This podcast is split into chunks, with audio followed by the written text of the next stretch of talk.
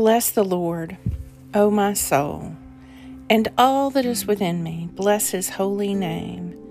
Bless the Lord, O my soul, and forget not all his benefits. Today is Monday, April 4th, in the season of Lent.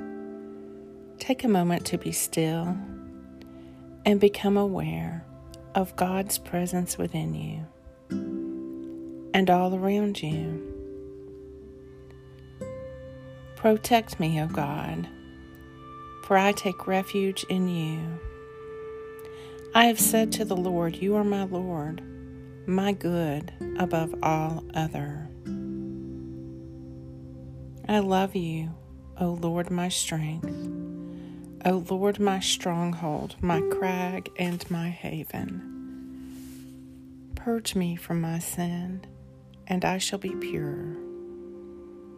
Wash me and I shall be clean indeed. A reading from the Gospel of Matthew.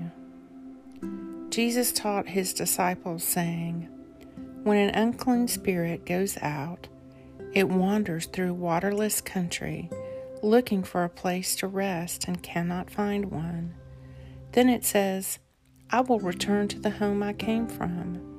But on arrival, finding it unoccupied, swept, and tidied. It then goes off and collects seven other spirits more wicked than itself, and they go in and set up house there, so that the person ends up worse off than before. That is what will happen to this wicked generation. Matthew 12, 43 through 45. Purge me from my sin, and I shall be pure. Wash me, and I shall be clean indeed. The Morning Psalm The law of the Lord is perfect and revives the soul.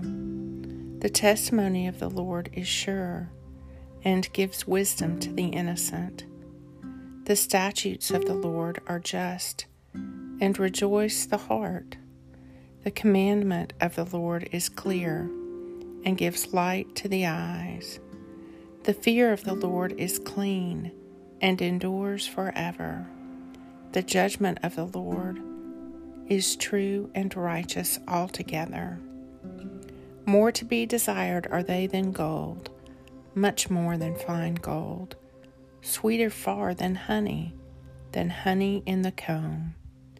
By them also is your servant enlightened, and in keeping them there is great reward. Psalm 19 Purge me from my sin, and I shall be pure. Wash me, and I shall be clean indeed.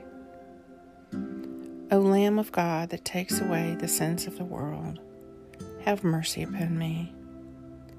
O Lamb of God that takes away the sins of the world, have mercy upon me. O Lamb of God that takes away the sins of the world, grant me your peace.